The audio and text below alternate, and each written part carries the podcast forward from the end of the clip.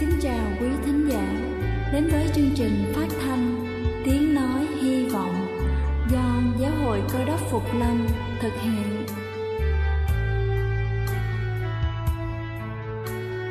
Kính thưa quý vị, Đức Chúa Giêsu trước khi Ngài về trời đã ban cho các môn đệ của Ngài một điều răn mới, đó là họ phải yêu thương nhau như chính tình yêu mà Ngài đã dành cho họ Quả thật vậy, thưa quý vị. Tình yêu thương là một món quà vô giá Mà Chúa đã ban cho nhân loại. Và đó cũng là thông điệp mà chúng tôi muốn gửi đến toàn thể quý vị.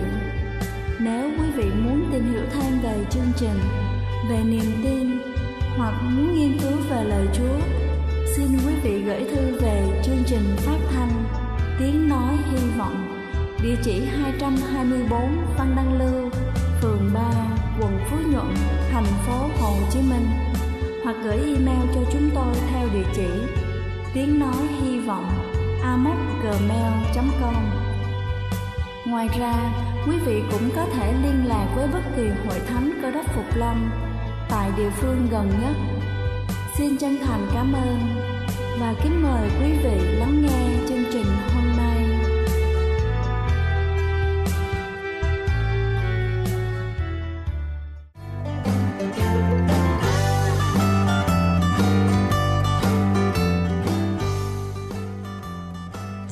kính chào quý vị thính giả trên khắp cả nước.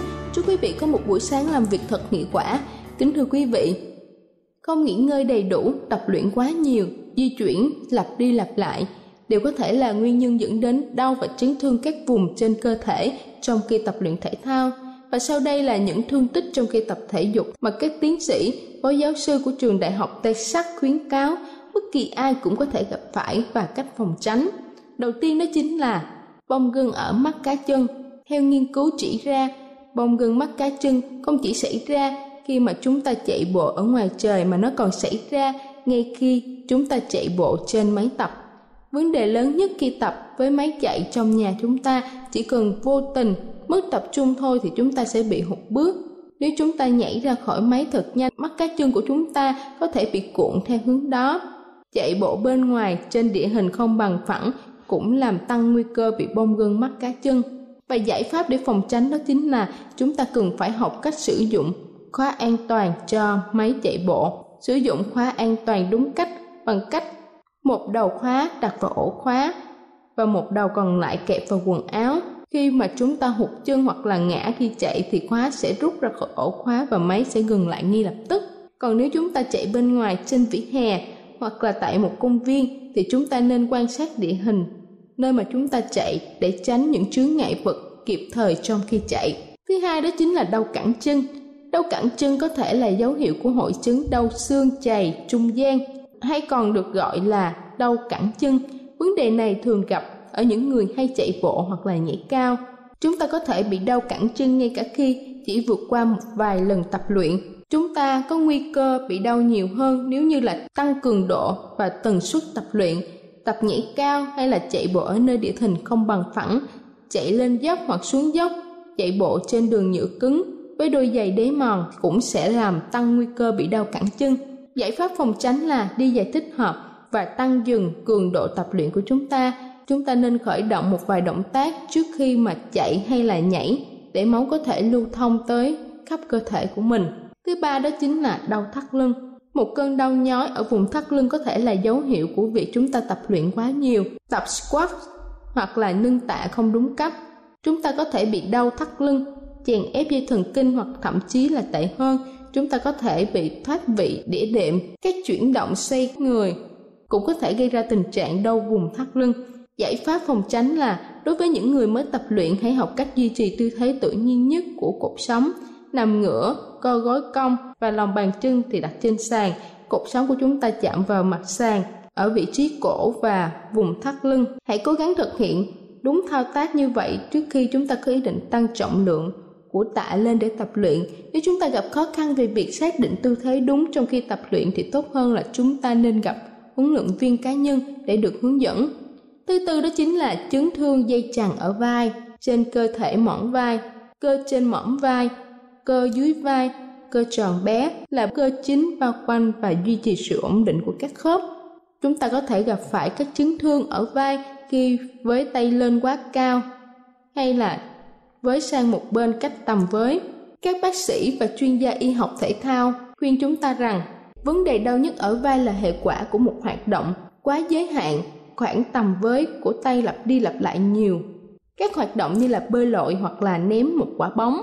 Giải pháp phòng tránh đó chính là tăng cường tập luyện nhóm cơ vai như một phần của bài tập nửa thân trên của mình. Hãy thực hiện đúng tư thế khi tập luyện các bài tập tránh các bài tập trên không lặp đi lặp lại với các đồ vật có trọng lượng quá nặng. Và cuối cùng đó chính là gãy xương. Gãy xương thường là hệ quả của việc tập luyện với cường độ quá cao hoặc là nhảy quá nhiều lần tại một chỗ. Những vị trí xương dễ bị gãy do tập luyện là xương bàn chân, gót chân hoặc là cẳng chân. Những cơn đau quanh vùng bị chấn thương sẽ bị nặng hơn nếu như chúng ta không biết điều đó xảy ra và cứ lặp đi lặp lại nhiều lần. Khu vực bị chấn thương sẽ bị sưng lên, bóng rổ và tennis là những môn thể thao dễ gặp phải những chấn thương này. Gãy xương nếu không được chữa trị kịp thời, chúng ta sẽ khó có thể hồi phục hoàn toàn được. Giải pháp phòng tránh đó chính là luyện tập bất cứ môn thể thao nào chúng ta cũng phải có thời gian tập luyện từ từ. Ví dụ như nếu chúng ta chạy bộ 17 km một tuần, sang tuần tiếp theo chúng ta không nên chạy quá 18,7 km nếu chúng ta tập tạ với mức tạ là 22 kg với 10 lần nâng lên nâng xuống thì sang tuần tiếp theo chúng ta chỉ nên nâng tạ 22 kg với 11 lần tập. Kính thưa quý vị, tôi vừa trình bày xong những nguy cơ có thể xảy ra khi chúng ta luyện tập thể dục quá sức hay là sai cách. Hy vọng qua bài chia sẻ hôm nay sẽ giúp đỡ cho quý vị thật nhiều cách khắc phục những nguy cơ trên. Chúc quý vị luôn khỏe mạnh. Đây là chương trình phát thanh Tiếng Nói Hy Vọng do Giáo hội Cơ đốc Phục Lâm thực hiện. Nếu quý vị muốn tìm hiểu về chương trình hay muốn nghiên cứu thêm về lời Chúa, xin quý vị gửi thư về chương trình phát thanh Tiếng Nói Hy Vọng, địa chỉ 224 Phan Đăng Lưu, phường 3, quận Phú Nhuận, thành phố Hồ Chí Minh hoặc gửi email cho chúng tôi theo địa chỉ tiếng nói hy vọng amoc.gmail.com Ngoài ra, quý vị cũng có thể liên lạc với bất kỳ hội thánh cơ đốc Phục Lâm tại địa phương gần nhất. Xin chân thành cảm ơn và kính mời quý vị tiếp tục lắng nghe chương trình hôm nay.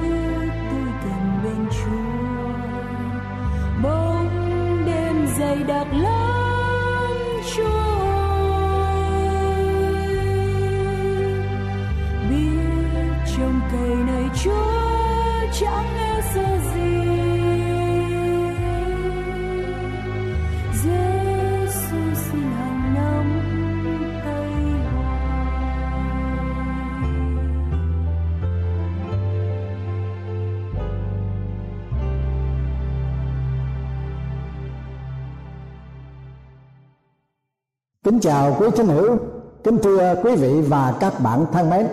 Chúng tôi rất vui mừng được tái ngộ cùng quý vị hôm nay để chúng ta cậy nhờ ơn Chúa tìm hiểu về đề tài lạc mất chân trời. Thưa quý vị, cách đây nhiều năm, ông James Putin có viết một quyển sách tựa đề là Lost Horizons. Nội dung quyển sách này, ông có kể chuyện một người nước Anh, lái máy bay đáp xuống một nơi núi rừng thuộc vùng Đông Nam Á và dẫn đưa ông đến một địa phương có tên là Songila. Quang cảnh Songila rất lạ lùng và đẹp đẽ vô cùng và đời sống cư dân ở đây, ai nấy đều có sức khỏe dồi dào và hạnh phúc đời sống vật chất mọi người đều được trang bị đầy đủ những vật dụng cần thiết. Đặc biệt, mọi người trong trẻ trung, không một ai già nua càng cõi. Ông bằng lưu lại tại đây và hưởng thụ một năm đầy khoái lạc. Sau đó, ông nhớ quê hương anh quốc và ông bằng trở về yên linh. Nhưng sống tại yên linh ông không tìm thấy được hạnh phúc cho cuộc đời của mình. Nên ông quyết định rời bỏ yên linh lên đường tìm đến Shangri-La, nơi mà trước đây ông đã sống một năm phước hạnh. Ông đã được tọa nguyện và sống một cuộc đời hạnh phúc, giàu có và trẻ khỏe tại Shangri-La. Thưa quý vị và các bạn trên đây là câu chuyện có thật, và đó cũng là một sự thật trong mỗi bước đi của cuộc đời con người trong cuộc sống. Chúng ta có những điều quý báu phước hạnh đã một lần nằm trọn trong tay của chúng ta, nhưng chúng ta không quý mến và gìn giữ cho đến khi nó bị đánh mất. Chúng ta mới lưu luyến và quyết tâm tìm kiếm nó lại trong đời sống tâm linh cũng giống như vậy. Chúng ta có chúa ngự trị trong cuộc đời. Nhưng rồi chúng ta không sống cho ngài, không chiếu mấy ngài. Dần dần chúng ta xa cách ngài. Chúng ta đã đánh mất đi một cuộc sống phước hạnh cao quý trong đời. Vì chúa là nguồn phước hạnh của đời ta. Những giá trị tâm linh cao quý nào mà chúng ta đã bị đánh mất? Chúng ta đánh mất sự cảm nhận có chúa hiển linh trong đời mình. Có nhiều người sau khi tiếp nhận chúa, nhận được linh năng làm con cái của ngài. Cuộc đời có chúa ở cùng. Vui vẻ, hàng ngày hang say, đọc thánh kinh, siêng năng nhóm lại thờ phượng Chúa và làm chứng về danh Ngài một cách rất được ơn một đời sống được thoải mái trong tâm hồn, vui sướng như một quang cảnh của một vườn tam hoa đua nở và màu sắc rực rỡ. Một hôm nọ, vị mục sư đến thăm một người thợ máy anh và gia đình là người mới tin chúa. Thấy mục sư đến, anh vội vã cho máy ngưng chạy rồi vui mừng tỏ bài cùng mục sư rằng thưa mục sư, tôi cảm ơn chúa lắm vì đời sống đối với tôi bây giờ thật là lạ lùng vô cùng. Tôi và ông sếp của tôi thân với nhau hơn bao giờ hết. Công việc làm của tôi bây giờ không còn là một gánh nặng hai buồn té nữa. Thì giờ làm việc của tôi không còn cảm thấy dài lê thê như trước nữa. Tôi thật sung sướng vô vàn. Thưa quý vị và các bạn, đó là những kinh nghiệm cao quý và đẹp đẽ ấy. Đối với đời sống của người tin kính chúa, không ai có thể chối cãi được. Sự khác biệt lớn lao, đó là vì có sự hiện hữu, hiển linh của chúa. Ngài biến đổi tâm hồn và soi sáng tâm linh trong sự quyền diệu bởi thần linh của ngài một con cái chúa đã cảm tác những vần thơ sau đây. Từ ngài, chúa ngự tâm linh, đời con có một niềm tin trong đời, chẳng còn buồn tuổi, sầu vơi. Phúc vui chám quán và lời quán tha, chẳng còn mộng mị kinh hoàng. Than bao câu chuyện, bẻ bàn chia phôi từ ngày có chúa sáng soi, lòng con vui thỏa các lời tôn vinh. Thưa quý vị và các bạn, có bao nhiêu con cái chúa duy trì được cái đời sống tiên kích và sự vui thỏa trong chúa như nội dung của những vần thơ trên đấy?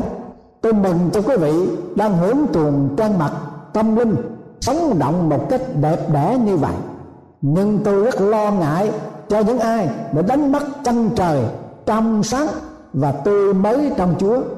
Vì có lắm người ngọn đàn tâm linh như bị những áng mây che khuất, sự cảm giác về sự hiện diện của Chúa dần dần giảm sút và tan biến như lời mà Đức Chúa Giêsu đã phán. Người nào chịu lấy học giống nơi đất đá sỏi, tức là kẻ nghe đạo, liền vui mừng chịu lấy, song trong lòng không có rễ chỉ tạm thời mà thôi. Đến cái vị đạo mà gặp sự khó khăn, hai bắt bớ thì liền bất ngã, nản lòng. Phúc âm tăng ước sách mai thơ đoạn thứ 13 câu 20 và câu 21 vua David đã từng cầu xin Chúa, xin hãy ban lại cho tôi sự vui vẻ về sự cứu rỗi của Chúa, dùng thần linh sáng lòng mà nâng đỡ tôi. Phúc âm cựu ước sách Thi Thiên đoạn 51 câu 12 David không đánh mất sự cứu chuộc trong ân điển của Chúa, nhưng ông đã bị mất cái niềm vui của sự cứu chuộc. Có những con cái Chúa ngày nay không còn niềm vui trong đời sống tâm linh nữa. Không có tinh thần nôn nao trong sự thờ phượng Chúa và không còn cảm giác khát khao lời của Chúa như con nai cái thèm thác he suối. Họ không còn nói được rằng, tôi vui mừng khi người ta nói rằng, ta hãy đi đến nhà của Đức Giê-hô-va. Phúc âm cử ước sách Thi Thiên, đoạn 122 câu 1 Chúng ta đánh mất đời sống cơ đốc nhân lý tưởng. Chúng ta còn nhớ, lúc ban đầu chúng ta có lập trường như trong kinh thánh đã phán dạy vậy thì hoặc ăn, hoặc uống hay làm sự gì khác? Hãy vì sự vinh quang của Chúa mà làm. Phúc âm Tăng ước Cô-rinh-tô thứ nhất, đoạn 10 câu 31 nhưng khi chúng ta bị sao lãng cái đời sống tiên kính lý tưởng, chúng ta giao thiệp với bạn bè ngoại đạo, bị cám dỗ lôi cuốn đạt tình cảm nặng hơn Chúa, chúng ta lý luận ăn uống và hành động trái ý chúa trước đỉnh đâu có hại gì. Chúng ta đánh mất niềm vui, sự phấn khởi trong tinh thần phụng sự chúa. Bởi cái đó, có những con cái chúa trở nên thụ động và lơ đễnh với trách nhiệm giúp phần xây dựng hội thánh bằng hành động bằng tinh thần hoặc bằng sự dân hiến tài chánh. Chúng ta quay nhãn lời của Phaolô khuyên giải hỡi anh em yêu dấu của tôi ơi. Hãy vững vàng chớ rúng động. Hãy làm công việc Chúa dư dật luôn. Vì biết rằng công khó của anh em trong Chúa chẳng phải là vô ích đâu. Phúc âm tăng ước, sách cô Rinh Tô thứ nhất, đoạn 15 câu 58 chúng ta thường đánh mất quyền năng trong đời sống cầu nguyện. Ban đầu chúng ta có Chúa ở gần chúng ta tâm sự với Ngài như người bản thân. Nhưng dần dần, chúng ta chỉ cầu xin khi gặp khó khăn, thử thách và rắc rối mà thôi. Và vì cái đó, có một lối sống buông thả, nên lời cầu nguyện không còn linh ứng nữa. David đã cảm nhận rằng, nếu lòng tôi có chú tâm về tội ác ác Chúa chẳng nghe tôi. Phúc âm cửu ước sách tư thiên đoạn 66 câu 18 làm sao chúng ta có thể tìm lại cái giá trị của đời sống tâm linh của chính mình? Tôi nhớ một nữ cơ đốc nhân kia, bà thường nói với mọi người rằng, chớ sợ hãi, vì đức chúa trời là đấng hàng sống. Rồi một ngày kia, đức tin của bà bị làn sóng thử thách tàn đến xô đuổi, đức tin bà lung lai, bà buồn nản và dao động tinh thần. Người con trai của bà thấy vậy bằng đánh thức bà rằng, má ơi, đức chúa trời đã chết rồi hả má? Bà vừa nghe, liền sực tỉnh, lấy lại tinh thần can đảm, bởi vì bà biết rằng đức chúa trời là đấng hàng sống. Chỉ có đức tin của bà chết đi thôi chính đức tin đã đem bà trở về với đức chúa trời và lấy lại niềm tin mạnh mẽ nơi chúa đức chúa giêsu đã phán, ta đã bảo trước cho các ngươi những điều đó, hầu cho các ngươi có lòng bình yên trong ta. Các ngươi sẽ có sự hoạn nạn trong thế gian, nhưng hãy cứ vững lòng. Ta đã thắng thế gian rồi. Phúc âm Tăng ước sách gian đoạn 16 câu 33 Thưa quý vị, Ông Dory là một họa sĩ tài ba nổi tiếng. Có lần, ông đi du lịch đến miền Nam Âu Châu.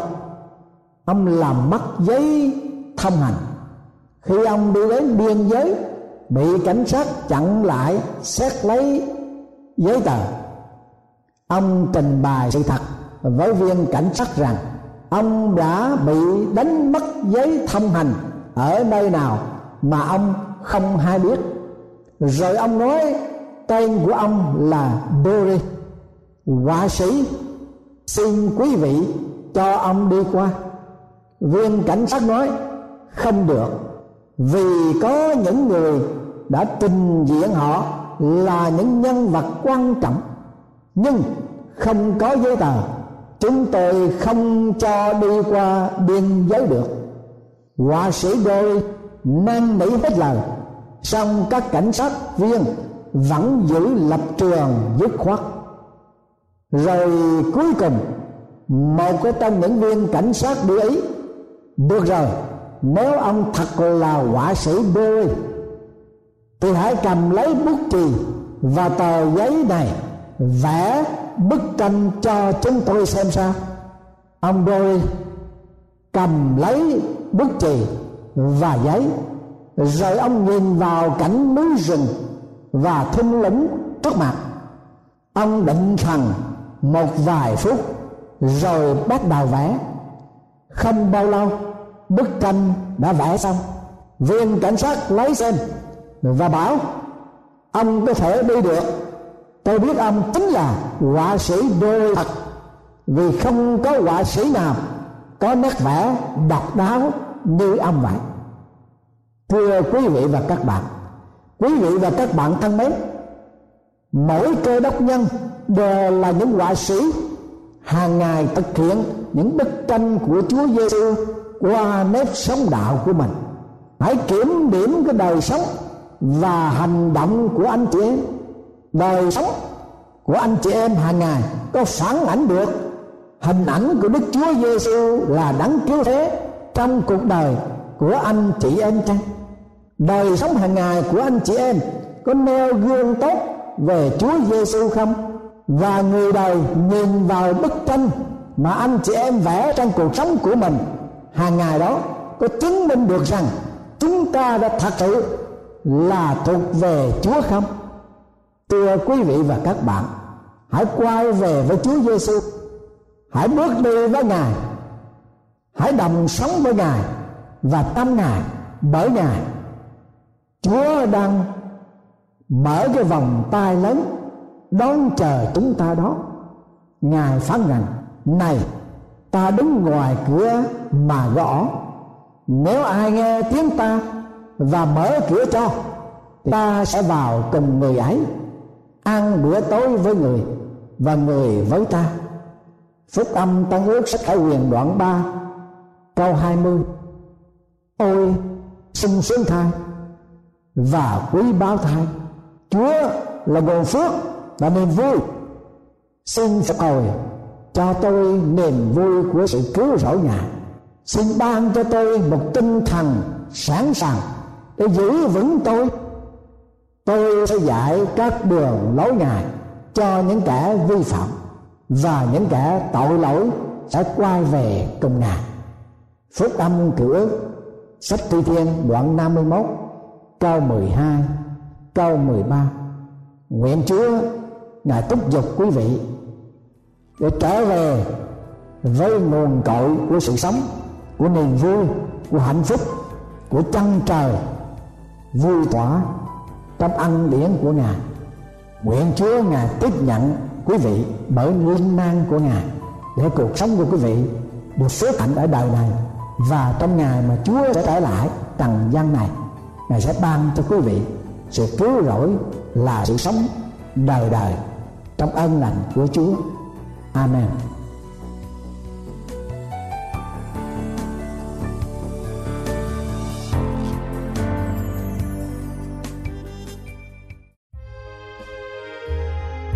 Đây là chương trình phát thanh Tiếng Nói Hy Vọng do Giáo hội Cơ đốc Phục Lâm thực hiện.